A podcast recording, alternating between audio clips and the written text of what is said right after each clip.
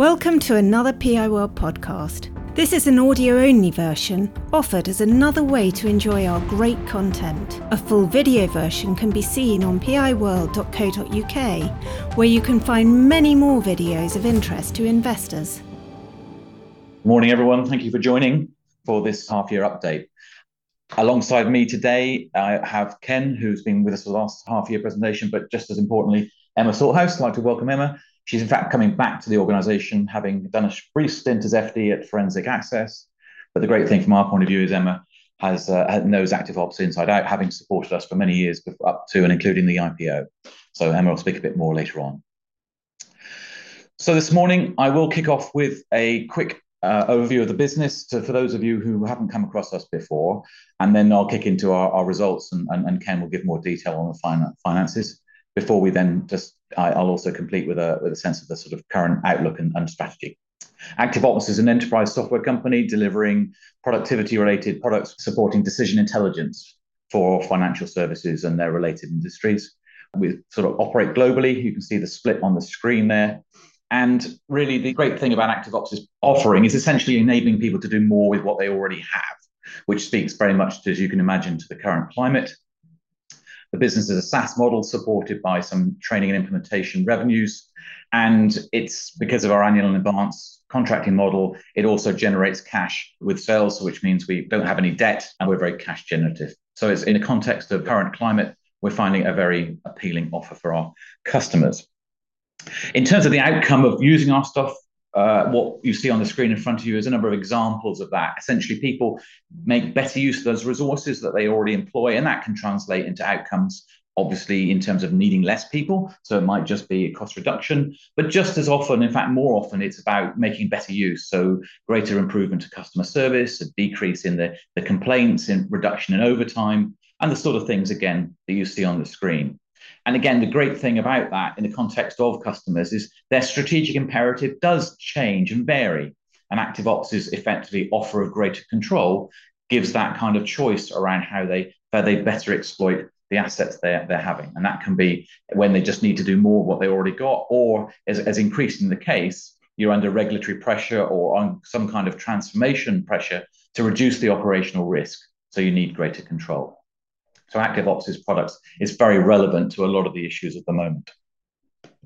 In terms of our customer base, again, many of you know these already for being on the call, but you can see the brand labels there. It's essentially financial services, but in principle, it across any type of process. You've got some of the types of work our products help manage on the left there. You can see it's essentially to do with the management of work and time, which is a perennial and ongoing challenge for so many of those organizations. It's very global. We operate primarily out of the Anglo, I would say, regions, but in principle, we have lots of opportunity and have been taken by our customers to uh, different regions in the world. Just as a case study of the kind of outcomes that are notable and underpin, if you like, the results we'll be talking about in a minute, Nedbank is a customer in South Africa who've been with us for many years, but have really taken on a number of challenges recently, which means ActiveOps is a huge addition to help them accelerate some of their goals. So in this case, you can see in 22, they had 300 people on our system. In 2023, now they have over 2,000 people using ActiveOps software. And that relates to a number of business challenges around impairment, around productivity improvement, and interestingly, staff well-being. Because one of the challenges in recessionary times is not just how do you manage your labor force, but for the people that are there, you need to make sure that they're clearly positively managed and you don't losing critical people um, with with the sort of un, un, uh, uh, and, and, you know maintaining the sort of sense of identity in organizations. And ActiveOps very much speaks to to that that um, that solution or that problem, um, which is which is great. And some of you may have been to our conference, and there's stuff on the website which you might see relating to the specific executive sponsor, and in fact several members of the team leaders from Nedbank who spoke to this particular point, which which does make really good watching. So, on to the headline results, which you may have read in the RNS. Very, very solid half. I think, particularly underpinned by, if you like, on a year on year comparison, uh, the pound has appreciated strongly since this time last year when we had the Liz Truss government. And that actually does, therefore, we've taken quite an exchange rate hit because our, for example, you know, the pound against the rand or the pound against the Aussie dollar means that our revenues in Australia and our revenues from South Africa are worth less in today's money which means that in pound terms, our actual revenues are up 8%, but on a like-for-like constant currency, that's up at 13% growth. The other side of the equation is in terms of how we're getting that operational leverage we've been talking about. And I think, again, very encouragingly, now we're actually at the point where we've had consistent EBITDA profit month on month, and Ken will talk more about that. But probably just as importantly, we're actually now at a profit before tax level. So I think taken together, that does mean the business is very much in a position to both execute against its strategy, but it's also secure against the sort of vagaries of the usual sort of, you know, market challenges that some organizations are facing at the moment. So I think as an organization, we're feeling very pleased with the outturn, particularly on that year-on-year basis, and it speaks to the underlying growth that I think is in the business. I'll talk more about the product set in a minute, but I think the key, the key point for me is it's, it is very much about a foundation for accelerating growth in the future. Uh, and I think that does make for some, some interesting times ahead. Call out a couple of particular things around both product and marketing, because those are the two strategic pillars in the business we've been working on for a couple of years now. Firstly, that re-platforming of our code base to create Control IQ. but with that comes then the opportunity to create these series of product functionalities, which just represents different levels of value for customers. Crucially, that then enables us to charge differently, and that is really starting to move through now, and I'll talk more about that. But the ability to directly link the series is to actual productivity gain. So we've launched the first generation of really AI-enhanced products, and that is, I think, potentially quite transformational for a number of our customers. Alongside that, we also have the expansion of the Casework platform, and that is certainly getting a lot of traction with our customers.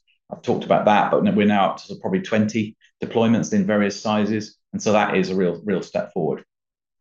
Alongside that is then how we take our message to market. And again, for those of you who've been tracking us for a while, one of our perennial challenges is making clients and potential customers aware of just the power of Active ActiveOps. So one particular notable thing is our relationship with Microsoft is turning up all the time, and in fact, we've transacted a first major deal through the marketplace this year, which is a notable, both for the customer, because it meant they benefited from some of the, the Microsoft bulk purchase agreements, and also from our perspective, it does reduce a lot of the complexity of contracting, which in again, in a time when contracting is not getting any easier, that's um, that's a huge, huge thing for us. But I think more profoundly, and I'll come back to this, is also how we effectively position ourselves to our customers around the Decision Intelligence idea, and I'll come back about that. But what that does mean is we're seeing a much higher quality of lead come in. When customers aren't quite clear what you do, the sort of noise you have to cope with in terms of then qualifying and then testing sales opportunities is very expensive. What we've seen is a notable sharpening of the inbound inquiries towards essentially what we do genuinely do. And I think the value of that will play through not just sort of in, not, you know, it's not, it's not in the next six months, but it's much more in terms of the, the prospect for next year. So both facts of product marketing and sales and the product are supporting us in a very particular way.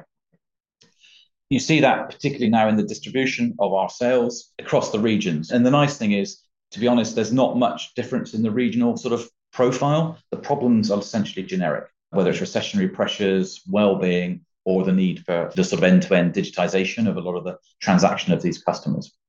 So this is just some pie charts to show the distribution of the different activities, but it is encouraging because all the regions now are seeing expansions. Notable one in North America is we've had a lot of customers on our WorkiQ product in the American healthcare market, and we've always felt since we acquired the Open Connect company, that was the cross-selling opportunity to really scale the business. We now have material numbers of pilots running in those customers, which I think leads to Control IQ scale for the coming year. We've had one project complete very successfully. We're now into the scale-up discussion, two or three others running um, uh, concurrently, and again, setting us up for a strong uh, strong year next year in in the U.S. EMEA is very well balanced, with lots of things happening across the the region. Of course, that encompasses South Africa and India as well, so there's a pretty broad church in there. And Australia. Australia has been a a steady source of uh, revenue and and growth for the business for many years. It's the great thing is, with new products, particularly the CaseworkiQ, we're now having our customers migrate onto the new code base, and that is turning up opportunities for further expansion to a greater set of customers in there. So again, it's about the balanced book. We suffer, in that sense, a bit of exchange rate volatility this year in terms of the actual return to pounds, but in truth, that masks what is much more a success and a strength of the business, which is the ability to operate in different markets consistently and solving the same business problem. So A lot of good things in there. I'll return to some of those themes in the next bit, but in interest of changing voice, um, I'll hand over to Ken. Good morning, everybody. Um, yes, indeed. I think uh, financial bits, I think most of you are fairly familiar with the business, but uh, for those of you who aren't, Richard mentioned the company is based around a SaaS model. SaaS is software as a service. That means that nearly all of our customers pay annually in advance, which is great. It's great for cash flow. It's also great for predictability because it means that this month the revenue will be pretty much the same as last month, but hopefully a bit more. And next month you can see very clearly as well. So it does make running the financial side of the business extremely comfortable. You don't lose sleep about where your next uh, kill is going to come from. Also growing, obviously, as uh, you have your existing customer base moving into the next month every month, then you've also got some new business. So you should have a fairly steady growing revenue stream. And for some time now, profitability, certainly every month of the first six months of the current half year, we have been in profit on an EBITDA level, and that was based upon an exit profitability last year too. So we've been consistently profitable. Because it's a SaaS model, it's very cash generative, and that's particularly the case in the second half of the year. So when we come to have a look at the cash side, you'll see that it does go down in the first half, but it goes up strongly in the second half as customers renew and pay for their service. As Richard said, the currency side of things has been quite interesting over the last 12 months. The pound has grown steadily against the Aussie dollar, the US dollar, Canadian dollar, and the South African rand, um, in some cases, double digit growth. So that has had an effect on the, revenues reported. But when you look at them on constant currency levels, um, ARR has actually gone up 15%, which in the current climate I think is pretty powerful. NRR, although it's reported as 104%, is 111 if you look at constant currency. And for the first time in a very long time, and in practical terms, realistically, we've moved into PBT positive territory. So that's been a, very big milestone for the business. So, yeah, 12 million pounds in the bank at the end of October. So, yeah, plenty of comfort in the balance sheet side. Moving into the detail. So, SaaS revenues, as we said, up 8% in absolute terms, but 13% in constant currency. Again, that exchange rate throwing the numbers a little bit. Um, you can see the profit and loss before tax moving into positive territory at 0.1 in there. And to get there, we obviously had, as I say, good revenue growth. T&I revenues, training and implementation, that is, has been kind of steady. That very much reflects the rollouts and implementations that are undergo at any one time. Typically, they come through more strongly in the second half. In terms of gross margin, it's very pleasing to see that growing by three percentage points. That again reflects the SaaS content um, of the revenue side. And in terms of OpEx, um, it appears our OpEx has gone up, but actually, when you strip out the currency effect of last year, it's actually slightly gone down. We had quite a large currency gain, realized gain in the first half of last year, which uh, had the effect of making the OpEx look lower. But in fact, it's been fairly steady across the two half years. And we capitalize labor as we are required to do under the accounting standards. This time we've capitalized about half a million pounds. That compares with 300,000 pounds this time last year, so slightly up. And that's probably a fairly consistent level of capitalisation now going forward each six month period. The EBITDA, obviously pleasing to see that going up from 0.3 to 0.8. But as I mentioned, one of the big blocks you'll see the 0.9 million towards the right is the Forex effect. So last year's 0.3 million EBITDA positive actually was after a very nice um, contributor from Forex. So it would have been a small loss otherwise. Clearly, the SaaS growth in the year has been as a, a good, healthy growth in EBITDA. Sales marketing has further improved that. That is an effect of cutbacks made in the North American markets in the first half of the previous year, where the organization was right sized to make sure it was effective in the marketplace. Market uh, management and admin is largely about provisions, holiday provisions, and uh, we're actually building some internal um, technology as well to help our accounting and uh, operational systems. So yes, 0.8 million adjusted EBITDA, very pleasing place to be, and as we said, it should be sustainable now going forwards. That should be the PBT side of things. So in summary, we have a very healthy balance sheet, and most of that reflects the change from the full year end to the half year end. and that effect of customer renewals. So that does have quite a material effect on cash, debtors, deferred income, and the like. But um, before I say any more about these, I'll just introduce Emma, who's uh, newly back into the business, um, has had a whole week to uh, get back into the seat. Um, but I'm sure she'll have some comments and thoughts on the financial condition of the business. Perfect. Thanks, Ken. Um, so just to finish off the financials, um, I just wanted to provide some initial observations since returning back to the business. So as Ken said in summary, you know, the business has got a healthy balance sheet. Um, the cash position remains very strong. Um, the H1 cash position typically is impacted by the renewal cycle. Two thirds of our renewals take place in H2. So we will start to see that continue to climb as we go into H2, which is obviously a really positive place to be. I think for me, the real star on, on this slide is the high levels of recurring revenues that we have. This really brings to life for me the exciting return on investment stories for our customers, which you can really see come through the NRR metrics that we have and we discuss later on.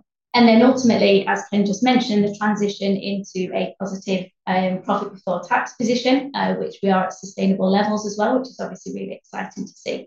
So for me overall, um, I think we've got some really strong foundations here as a business, and I'm really looking forward to supporting Richard and, and the wider business and um, take these forward into the next stage. What could possibly go wrong? Absolutely.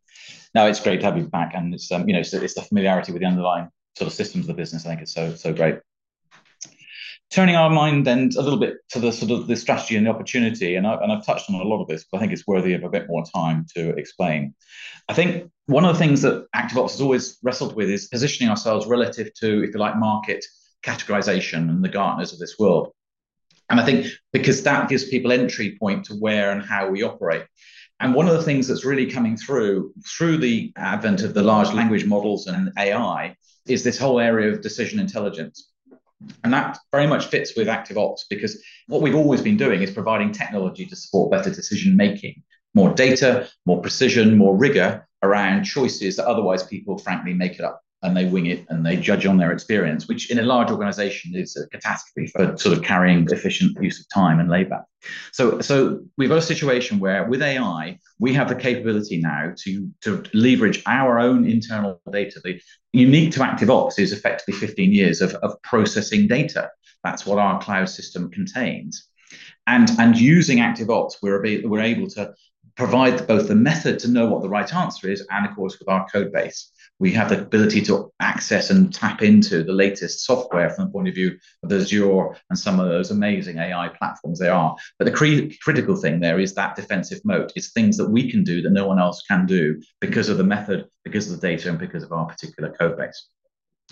So I want to just explain a little bit more about how that contributes to the difference. If you consider for a second the type of decisions that people make every day on the box on the right there, you, you've got sort of examples of both the strategic, you know, the longer term stuff, how many sites do we need, what sort of relationships do we have with outsourcers or insourcers, and are we getting the right balance between sort of productivity and well-being? There's those big decisions, but then within an organization, if you think about the cascade of that reality down through, there's then the micro decisions, the tactical, literally, you know, what do I give someone to do next week, tomorrow, today? Can I loan and borrow? And so on and so on. And against that, if you look at the left-hand box there, that's sort of the reality for so many organizations is, is the information they use to make those kind of decisions is at best sort of dashboards and accumulated. You still need to use your judgment to decide what the right answer is. Or worst case, frankly, most of the middle managers in organizations spend their time collating data and assembling their information on which to make decisions. And the outcome of the decision is so effectively is the last stage of the process. There is such a massive opportunity to take that away. If we consider then what ActiveOps starts to bring, we have a model which I won't labor too much, but it's the ability to consolidate myriad of different things your organizational activities cover and the people into this data model with this single view of work and time. So, with that perspective, I know what work there is. I know to a level of precision what capacity I have, not just now, but tomorrow, the week after, and as an organization. And that is extraordinarily powerful. We can then apply our AI to that problem to say, given the circumstance you're in, with the structure we have, here are the best possible outcomes given the circumstance you're in. So suddenly you're not reliant on that management insight or indeed the frankly, the prejudice of the managers about the right answer in a given form. You're actually able to leverage the best of your answers within your own organization. And increasingly, we will give customers the facility over best practice across our global uh, capability. So the answers you're getting in terms of the situation your customer, your, your, your team managers are in is based on the best possible outcome across the worldly practice. And then presenting that back to customers, to the consumers, to the managers in real time so that you literally do have that ability to know what to do next. You don't have to wait and think and do. It's supporting that preemptive, prescriptive decision making. It is particularly uh, you know, it is phenomenal. We've had a few examples of that at our conference recently where we were showing people, if you like, a decision sequence looking at data and then just asking the AI to do it for us and just come straight back up with, this is possibly the best answer. Would you like to execute that? So the decisions and the questions on the right there are the same, but the impact of that on how that can then be used is fantastic. I mean, the impact of that, just to sort of step back for a second, in, in, a, in a large operation, middle management is probably about 20 to 30% of cost and op cost. Well, the impact of what we're talking about here is going to transform the need for that kind of role. They'll be more effective and the need for spans and layers will reduce. So the impact on something that's not really had a lot of automation attention, that kind of middle management area and a cost base, I think is in for quite a radical time over the coming coming few years. And ActiveOps, with, with, with the technology we have and the customer base we have, is absolutely placed to support organizations as they go through that journey. So that's the sort of presentation of ActiveOps and our relevance to the challenges we face. I think you know that's quite a radical step up. And behind that, what we've invested in and part of the cost base you've seen is how we're going to market. I'm just fresh back from our conference season, which we ran a conference in London, Melbourne, and uh, Nashville for the different regional activities. And again, the take up, the interest in coming to our conferences has grown year on year. But I think more importantly, people go away with, frankly, a hugely different perspective on what the impact they in operate as operations leaders can have on the on the transformation of their own enterprises. So we're we're we're really excited about that.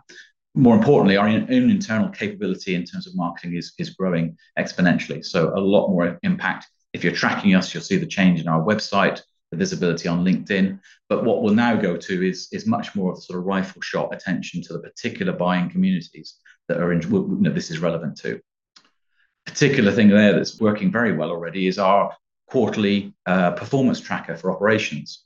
So we summarize our consolidated data now quarterly, and we write commentary on trends across the world and push that to COOs and senior leaders around the world so that they have some context. And that's unique. No one else can really provide that kind of benchmarking data. So things like that, developing our authority, asserting our own leadership in this particular space we're just in the foothills, but it's throwing up some interesting results.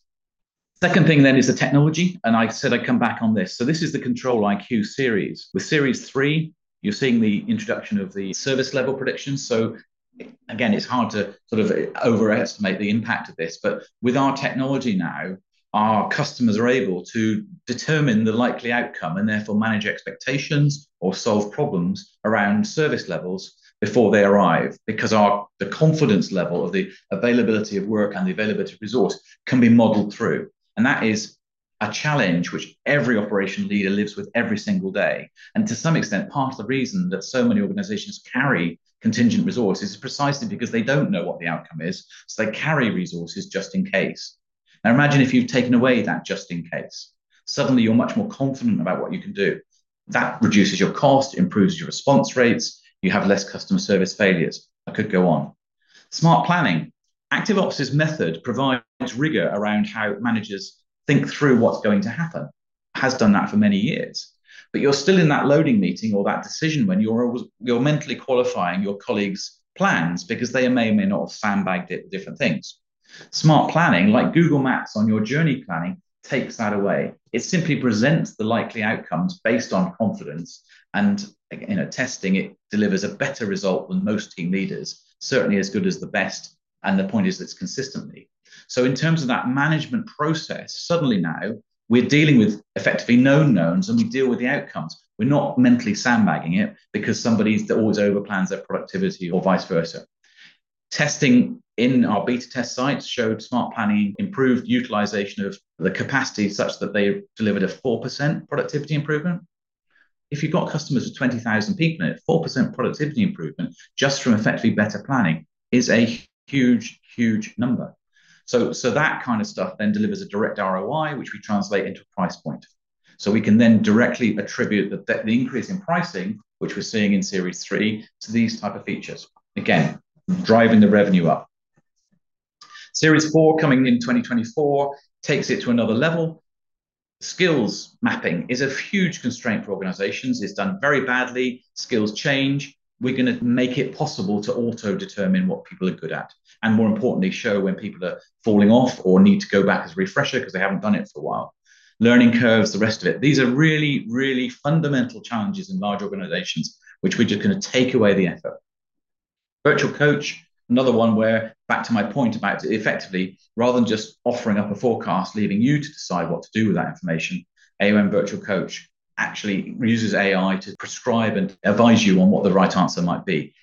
Each individual decision making by an individual manager might be as good as that, but imagine when you've got 10,000 people with a thousand managers, the impact of every single one of them making a better answer every single day. It really is going to be quite transformational. So you can tell from my sort of tone, I'm very excited about this because it's the biggest leap forward I think we've been able to bring to our customers for many years. And the impact of this is going to play through the business over the next three years. Then, speaking to that growth, what that does, we have Casework IQ, which is expanding the catchment of the type of work we manage we are looking at it, therefore, with combination of the Work IQ and Casework IQ, much more of an enterprise structure. There's software solutions here which appeal to the HR functions around attendance and uh, a whole load of other things, which gives us a different sort of conversation about enterprise deployment. And then there is this sort of progression as people's organizations sort of maturity evolves around this space for us to walk them from series two, which is really basic data capture and planning, through to series three, which is bringing in the AI, to series four, which is some of these enhanced features. Taken together, you know, we remain as confident as ever that we're really only just beginning to tap the market. I mean, we, we've spoken before, and I don't think our general views change. There's at least 90 million of ARR in our existing customer base. But, but much more importantly, and with the ability of the new marketing and the new sharper proposition, I think our ability to expand to new customers and potentially even new markets. I mean, government is crying out for a lot of this stuff, the big processing areas. You know, there's no shortage of target addressable for the market to go at. For me, right now, our focus is very much to demonstrate all of that by, I'm not saying sticking to our knitting, but focusing on the high value opportunities within our existing customer base and drive that acceleration. On the back of that, probably in the middle of next year, we'll then start to think about how we can really scale up and scale outwards to different areas. But we've got you know a lot in the pipeline right now to execute and to drive up that underlying ARR growth. But I think um, the potential beyond that is very exciting indeed. Specifically, then, just since the half, I mean, I would just simply headline it in, in line with our expectations. We've done a number of specific expansion deals with banking customers since the end of the half and the pipeline is looking as strong as ever, which leads us overall to the, headline that we're confident in our ARR growth. It is very interesting times in that context of, of organizations looking for ways to reduce costs, maybe, but certainly you know, sweat their assets more. I think ActiveOps' uh, proposition is in a, exactly in that spot where the message we can say is here's a very straightforward way you can get more from what you've got, but more importantly, not just sort of cut things, but you can actually execute better against your strategic plans, which is, as you can imagine, quite a, quite an appealing idea to a lot of our customers. PI World videos and podcasts are for general information and interest. They do not constitute any kind of recommendation or inducement to buy shares of any company. PI World is not offering any kind of financial advice, and nothing in our material should be taken as such.